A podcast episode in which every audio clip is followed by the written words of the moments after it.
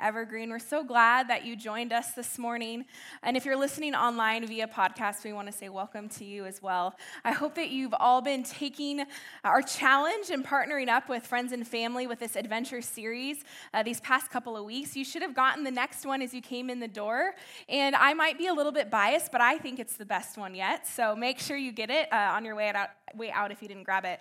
Uh, the series has been centered around a very sacred time leading up to Christmas known as Advent. And some of you may know this, some of you may not, um, but the words that we've been going over each week are actually based off of a very historic tradition of the Advent wreath. And each candle, there are four candles around the Advent wreath, have a different word to represent hope and peace and joy and love. And maybe you were with us a couple years ago when we actually handed your family their own wreath and their own candles to take home and celebrate. Um, so the first week, uh, Jared explored the meaning of hope and what does hope look like in a hopeless world or in your seemingly hopeless situation. And then last week, Anne zoomed in on the concept of peace. How might peace reign in our hearts like it did for Mary and Joseph that first Christmas? And this morning, I get the privilege of introducing uh, our collective and guiding our individual and collective hearts and minds to the topic of joy. The attitude, the feeling, and what I'm going to propose is actually a choice the choice of joy. So, how many of you have Christmas songs that you love, that you want on repeat? Like, raise your hands high and proud. Okay, can, can someone just, can you shout out a couple of your favorite Christmas songs? Don't be shy. Silent Night, Jingle Bells, Rudolph, Joy to the World. What? Ave Maria. Yes. Okay. So this is a more dangerous question. How many of you have Christmas songs that you hate? Yeah, like that. That comes to me faster. That's not good. But yes. Okay. So I'll, I'll share my two that I hate. The first one, my favorite things. It's not a Christmas song. It what didn't take place, I don't think, in the Christmas part of the movie. I don't understand why, because they mention like a snowflake on eyelashes, it automatically becomes a Christmas song. It's not. And then the second one is Santa Baby. I'm so glad no one said that was their favorite song. Did you say it was? Oh, okay. because it's so awkward and uncomfortable and inappropriate. And I'm thinking, I don't want, like, he's only 10 months right now, but my 10 month old boy, like, listening to that song when it comes on in a couple years, I have a lot of explaining to do. So I think about these songs at Christmas time. And, you know, Christianity is such a joyful faith. It's a faith that has been singing and expressing the joy through singing for thousands of years. And actually, we as a religion have more songs than any other religion in the world. We have so many, thousands of songs. And it's a reminder, right, that, that we're supposed to be having a party. We're supposed to have a celebration. It's a birthday. It's a festival. And there are many songs, not just the Christian ones, like It's the Most Wonderful Time of the Year, or Have a Holly Jolly Christmas, or um, walking in a winter wonderland. Like these are all communicating this idea that Christmas is supposed to be a kind of a trouble free, warm, rich season. But for many people, and for many of you here this morning in this very room, that's not at all what you are experiencing this season. I have a, a gal that I follow and just love. Her name is Jamie Wright, and she calls herself the very worst missionary. and uh, she's totally um, edgy and kind of prides herself on being um, slightly inappropriate. Um, again, a, a, window into my world, I guess. But um, so I enjoy her. I think she's really edgy and fun. And um, she she lost her son um, to suicide earlier this year. Her 18 year old son. And this is a quote directly from her, I think it was yesterday that she posted. And it says, I tried to listen to Christmas carols the other day and I couldn't do it. It's no surprise that I'm struggling through all the Christmas stuff after this bleep year. And as I try to figure out where grief fits in during the holidays, I mean, what are you supposed to do with a broken heart when celebration is the name of the game? I literally want to scream expletives at the top of my lungs while everyone else is shouting joy to the world. And I don't know, I guess that seems like a problem. Some of you are dreading 10 days from now when your family gathers together. Others of you are exhausted from working overtime and just trying to provide gifts for your kids or your grandkids. Some of you have been so physically sick and ill this year that you can't really remember a day without pain. For others, it might be your first Christmas without a loved one and you're living in constant memories rather than in the present. Perhaps your marriage is crumbling and you don't know what to do. Or maybe there isn't anything wrong on the outside. Your circumstances to everyone else look perfectly fine or normal. But inside, you're just not enjoying the season. Christmas isn't providing that usual, predictable emotional lift that you've come to expect. In fact, it might almost be depressing. Instead of it looking like a winter wonderland, to you, it just looks like winter dead and gray and cold. But I want to encourage you this morning while also identifying the tension that we all feel. You know, the Lord spoke very clearly to me, and I'm saying this strongly because the Lord, believe it or not, even as a pastor, doesn't like speak super clearly to me all the time. I'm not in like constant, you know, revelation. Uh, but He said to me, and He just told me, like, I want you to write this down. I said, okay. He wants me to share with you this that just as Christmas is meant to be an infusion of joy into this dark and dreary season, so are we, so are the Christians meant to be an infusion of joy into this dark and weary world. Now, I know that some of you right now are holding back. You're internally rolling your eyes at me. You're in significant pain. And the last thing you need is someone telling you to put on a happy face. You're struggling, you're suffering, and you can't infuse joy into yourself, let alone think about infusing it into someone else. The joy, the true joy, seems wildly distant. And my hope this morning is that our time together will give you a truer understanding of joy because we've gotten a lot of things wrong about it. And that joy, when you leave here, won't just seem accessible, but multipliable. So, we're going to do that by looking at the story in Scripture of the wise men. Many of you, I'm sure, know this story, but I would like to maybe blow your minds a little bit this morning and say you might not know it the way that you think you should, because we've made up a lot of fillers and things about this story, fun little facts. So, for instance, we know in Matthew chapter 2, I'm going to give you a little summary. Jesus was born in Bethlehem, and it says that wise men, it doesn't say three wise men. Nowhere in Scripture does it say three wise men. We made that up. We probably made that up because there's three gifts we know gold, frankincense, and myrrh, and we figure, well, one gift for each person. But we all know there's that one person who comes to a party without a gift, right? So let's be honest. You know who you are. um, so Jesus was born in Bethlehem, and you have the wise men it says that arrived in Jerusalem from the east, which was probably somewhere past Palestine. So by this point, they've traveled hundreds of miles. And they get to Jerusalem and they begin to ask people, where can we find this Jesus? Where can we pay tribute to this child? We observed a star in this eastern sky and we followed it. It signaled his birth. We're on a pilgrimage to find him. And some of you might be wondering, well, how the heck did they look at a star and know that Jesus was born? Well, if you spend some time in the Old Testament, you'll see in the book of Malachi and a few other places this prophecy that there will be a star that will guide and lead them to this newborn king. So the king at the time, his name is Herod, finds out about these men who are on a quest to find Jesus, and he calls them to come to have a secret meeting with him. And he tells them that when and if they find this Jesus, they have to let him know so that he too can worship him. He doesn't really want to worship him, he wants to kill him.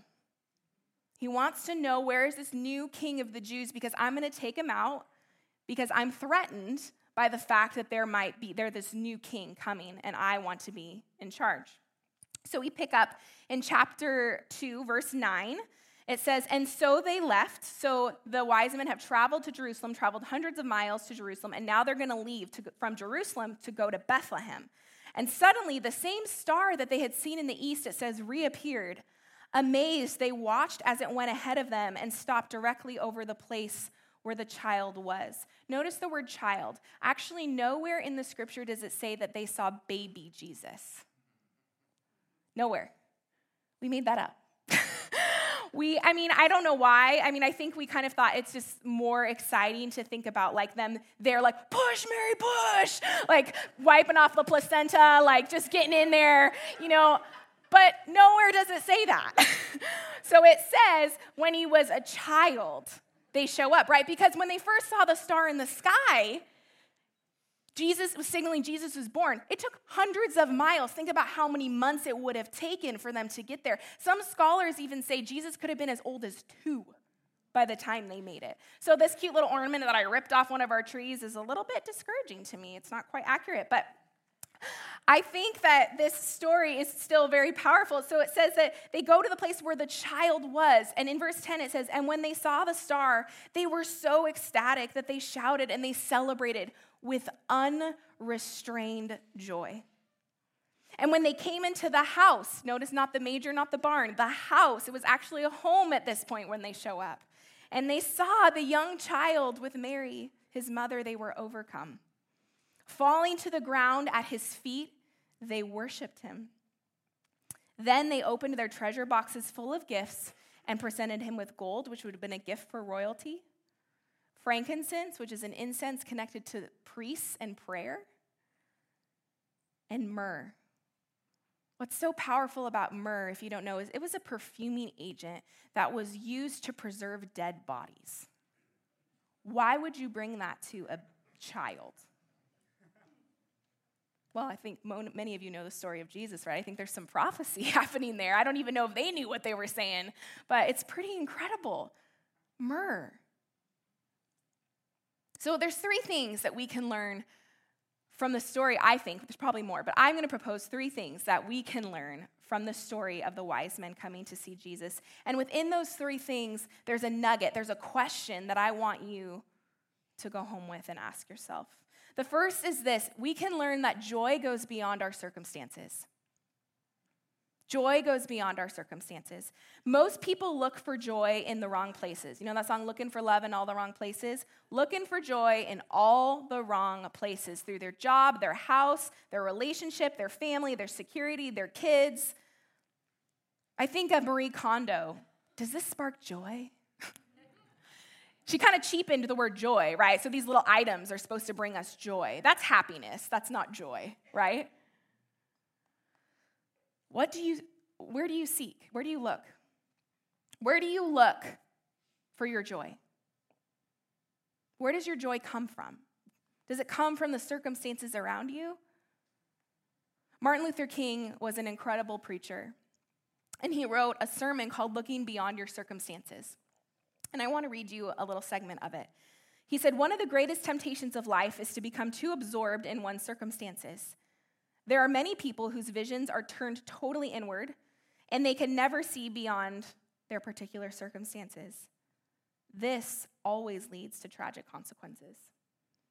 Whenever a man looks merely at his circumstances, he ends up in despair, disillusionment, and cynicism. The great burden of life, then, is to master the art of looking beyond one's circumstances. Master the art of looking beyond one's circumstances. I think of the book of Psalms, and we see constantly this man named David just meditating on his own circumstances, right? He's just constantly like kind of complaining about things that are going wrong. He has some praise and worship in there too, but there's a lot of complaining. And he talks about moments when the roaring waters uh, pour over him, when his enemies surround him, how the wicked are elevated to prosperity, how the righteous are crushed by suffering. But in the midst of all of these things that he's identifying, you see in chapter 27, verse 13, he says, I would have fainted unless. I would have fainted unless I had seen the goodness of the Lord in the land of the living. I believe, I believe that I can see the goodness of the Lord in the land of the living. And by fainting here, David is not referring to physical fainting. Obviously, he's referring to a spiritual collapse. Or uh, he would just say that my courage and my spirit would collapse. I would have fallen into this state of dejection. I would have completely been under the weight of cynicism if I, I had only looked at my particular circumstances. But I gained the courage. I gained the courage to look beyond my circumstances. And by so doing, he said, he's implying I was able to see the goodness of God winning its victory in history. I think of Kay Warren, the wife of Rick Warren, massive, massive community, church community down in California, and she wrote a book called Choose Joy. And the way that she defines joy is this.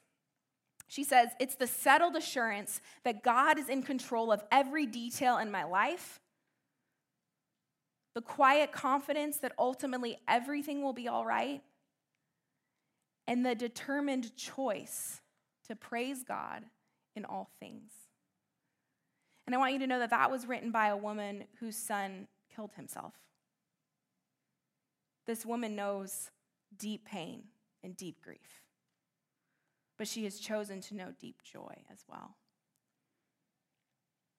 Joy is a response, not to our circumstances, but to our victory in Jesus. Choosing joy, friends, is not irresponsible. Choosing joy beyond your own circumstances is not inauthentic. It's actually incredibly brave. No one wants you to lie about your experience. I don't want you to pretend that you're somewhere that you're not today. Joy is about knowing that in the deepest part of your soul, in the messiest and in the darkest places, that evil doesn't have the last say. Hell and death doesn't win. There is more. You might be thinking, well, well, what was bad about the wise men's circumstances? Well, I just want to propose to you that walking or riding a camel hundreds of miles in the desert it was not fun. I mean, blisters, chafing, um, loss of food, sleeping arrangements for months at a time. Their circumstances were not wonderful and rosy and great, but they continued onward and found joy in knowing the destination would be different. So that leads us to joy growing with anticipation. So we see very clearly the wise men are looking for the star. They're wondering when is the star going to appear and when it shows they want to follow it. They're anticipating what is going to be at the end of this journey. They're waiting to meet this boy the son of god. They had this prophecy in their hearts and in their minds and they were anticipating what was to come. How many of you have heard of a man named bob goff? Quite a few of you. So um, bob is a founder of an organization called Love Does. He's a New York Times bestselling author, um, and he's actually the honorary consul to uh, the Republic of Uganda. He is an attorney. He's this incredible, uh, incredible gentleman. And almost every time you see a picture of Bob Goff, there's like these bright balloons behind his head. And he's just a happy person. Like you just sense, I want to be with that guy. I want to hang out with him. He literally put his phone number in the back of his best selling book so people could text or call him so that he could be there for them. He's just wild and crazy. And he says, I want to live a life filled with constant anticipation. I live in constant anticipation of the good stuff. It's not being Pollyanna about things, but most stories don't have the ending we would give them right away. In 2007, there was a group of researchers who wanted to test this theory that anticipation arouses more intense emotion than retrospection. And in, in, other words, this idea that would people enjoy looking forward to things much more than looking back on them? And the short answer is yes. In fact, there is scientific proof that anticipation is much more enjoyable and rich than reflection. Any of you who know me know that this is true for me when I think about vacations. I am the one who thinks Planning them is just about as fun as going on them. Like, I love it. I love writing down every detail, researching. My husband and I are both put on our weather app the next destination we have, and it'll be on there for months. And we'll like check it multiple nights a week, like, oh, it's blah, blah, blah in Maui right now, or it's so and so in Colorado, or, you know, fill in the blank. There's this anticipation that grows with it for us. We get so excited knowing that that's coming. I'm always thinking about the next adventure. I'm thinking about what's the next challenge in my job, the next place I'm gonna visit, the next restaurant I'm gonna try, because I don't like to go back to the same one twice unless it is excellent. I always have something on my calendar that I'm looking forward to. You can come up to me at any time and be like, Lydia, what are, what's on your calendar you're looking forward to? And I guarantee you I'll have an answer. I just have this joy, and it grows with the, the anticipation, the process. This idea that we're supposed to think and dream and wonder about our future is actually really a part of our, our DNA and our wiring. Right now, many of you, it might be it might be Christmas, or maybe you remember as a child what it was like to anticipate Christmas morning, right? I think of Santa, right, from Elf, like just get so stoked about it. I remember being a child and getting up so stinking early that Santa hadn't even come yet. And so we had to be ushered in around the Christmas tree into my grandma's bedroom and lock the door until we could come out like a couple hours later, right? I think about In-N-Out just opening in Keizer. Like, I have been anticipating that. My friends and I, we've been texting back and forth like updates every time there was an update on the Oregonian, like five more days. Oh, is it this day? Is it this day? I was so excited. I love the anticipation. Where are you going to show up in this, God? What are you going to do? When will I hear from you? How will I encounter you? What do you seek? What do you seek? What do you anticipate?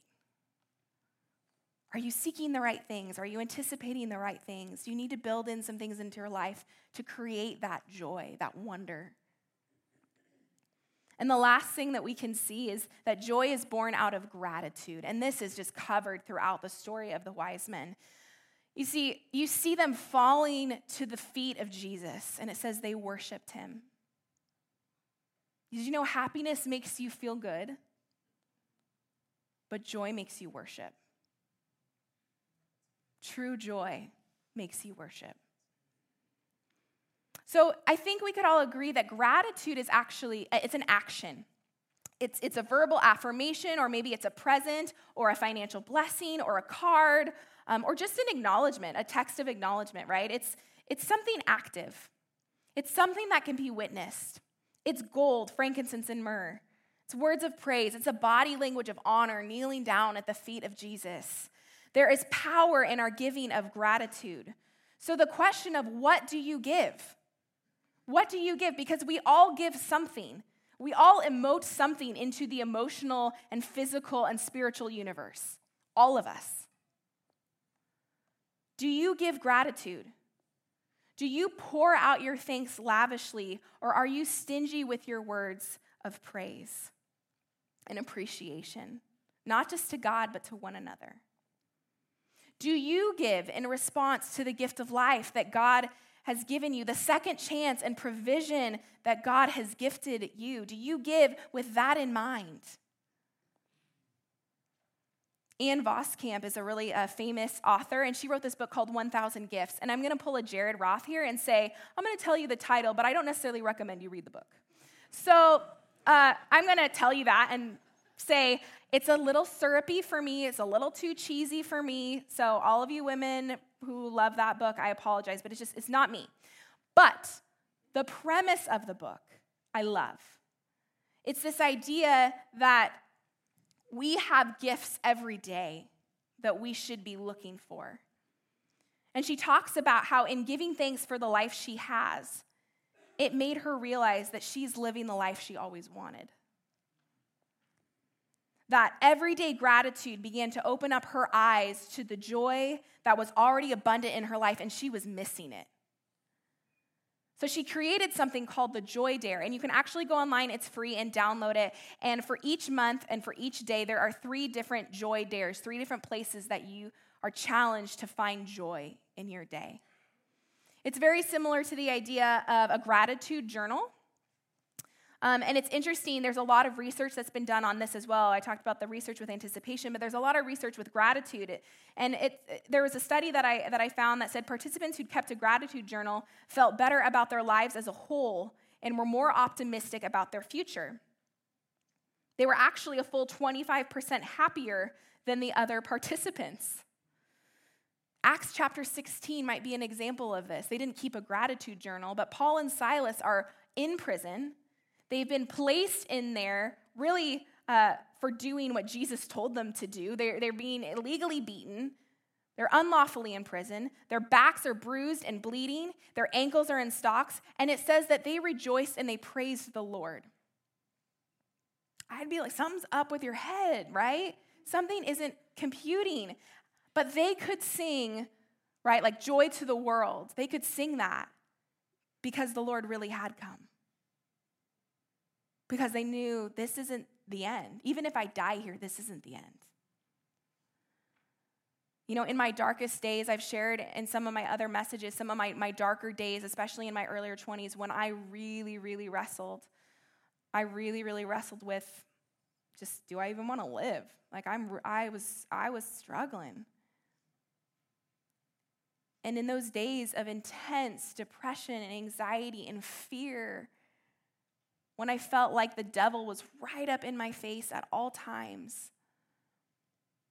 I remember having a sheet, uh, like a sticky note pad, and I still have a sticky note pad for random things that come to my mind. Now I probably just put it in my phone, I guess. But and I would write down the things that I was grateful for. And I was not feeling it. I wasn't feeling it at all. I was feeling the complete opposite. But I would force myself to choose gratitude, to choose joy in that moment. I will write down everything until my mind can't think anymore and until I can settle and rest in the presence of God to say, Thank you.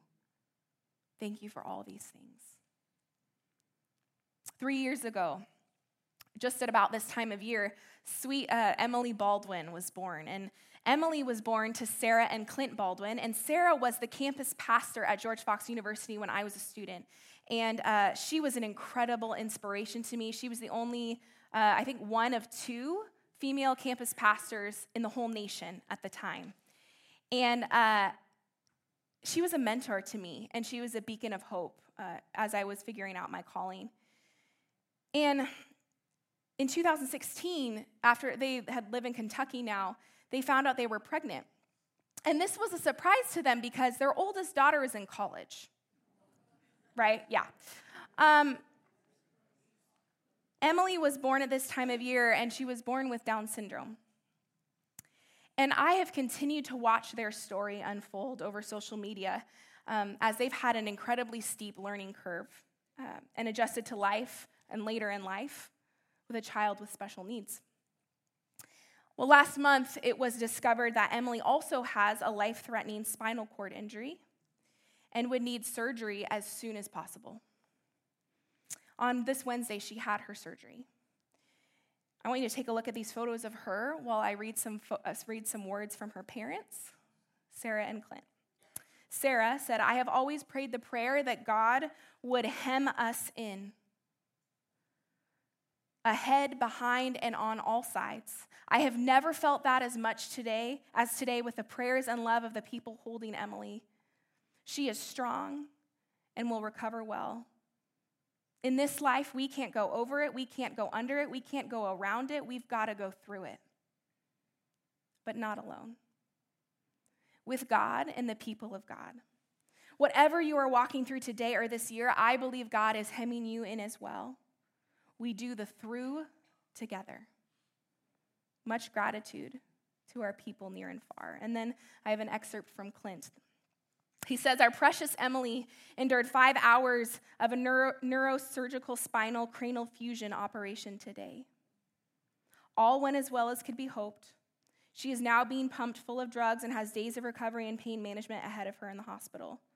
Emily is navigating considerable pain and discomfort, but we are thankful for the team of professionals guiding our family through this. It's Advent, and as we once again wait for the coming and healing of the Messiah, we find ourselves also waiting for the healing.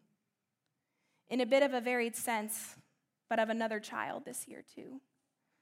We are thankful for medical professionals. We are thankful for having access to such medical professionals. This operation that transpired is meant to both literally help keep Emily alive and, in the long run, in her flourishing. Still, even helpful things can be very hard. So we pray and we wait. We pray and we wait for Emily's progress of healing, recovery. We are so thankful for all of you who have let us know that you also pray and wait too. We hope in God. Come, Lord Jesus.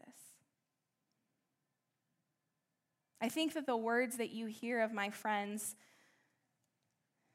in, in those words, you hear them looking beyond their circumstances. You hear them growing in their anticipation. And you hear them practicing real gratitude. Because, friends, joy is active. Happiness is passive. Happiness depends on happenings, what happens to you. Joy is to some extent within your control. May we choose and spread true, authentic, deep joy this Christmas. I think about the sparklers and the adventure that you're invited to take this week. You get to celebrate that everlasting joy with the birth of Jesus brings to a really, really tired world. The sparklers that you've been given, they're a representation, they're a physical manifestation of the light that God has brought into the darkness. Christmas, I'll say again what I said at the very beginning Christmas is meant to be an infusion of joy into this dark and dreary season. And we, if you call yourself a Christ follower this morning, you are meant to be an infusion of joy into this dark and weary world. Let it be so. Let's pray. God, we come to you as people that are weary. we need you to lift our heads. We need you to fill us afresh. We need you to lead us in new ways. God, the joy that you promise, we are seeking today. And we want to seek it today for the people who don't even have the strength to seek it for themselves. God, we are broken and we represent even more broken people that we know and that we love. And God, we are desperate for a touch from you. We are desperate for more of your joy to fill us, to pour out and overflowing for, from us, and that it would be an encouragement, not a falsehood, not a, a fake way of being, not a, just a, a put a smile on, but that it would resonate so deep in us that the roots would grow, God, and that people would see you like they've never seen you before. Not because our circumstances are great, not because everything's working out, but because we have chosen to just lay at your feet and say, Fill me, Jesus. Focus my eyes on the things that matter, on eternity.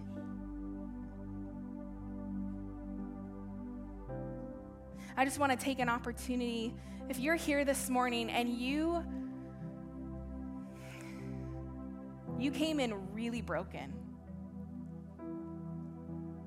You came in really weary. You came in looking for just a speck of joy. We'd love to pray for you and we want to see your hand so that we can acknowledge you. If, raise your hand if that's you so we can pray so that God can can pray and see yes I see you in the back. Yeah we want to just pray yes and lift up those situations God. All of the the needs yes all the ones over there thank you so much. We're praying God. We are praying for your kingdom to come your will to be done on earth as it is in heaven Father. Would you see these hands? Would you you know the stories you know the pain you know the hurt God and would you come and would you do what only you do, which is restore and bring hope and bring light and bring life, God, in the darkest and messiest places. If there's anyone here this morning, I want to give an opportunity as well. You've never really entered into what true joy because you don't have a relationship with the creator of it. You've never said yes to the Father of joy. If that's you this morning and you want to do that, would you just raise your hand and look at me so we can pray for you? We can invite God into your life, invite the Holy Spirit to come and infuse joy in you so that you don't have to muster it up on your own. Is there anyone here this morning that needs that? Yeah, I see that in the back. Thank you. God, we pray for this one hand this morning, God, that was brave and bold to say, Yeah, I need you. I need you to come in and I need you to rearrange it all. I need you to come in and I need you to bring joy like I've never experienced. I've, she's been experiencing happiness and now she's ready to experience joy. God, thank you. May she walk into relationship with you, Father. May we be an encouraging place, God, that would give her uh, the path to take. God, we just thank you that more people are going to continue to come to know you this Advent and this Christmas season, the author of joy.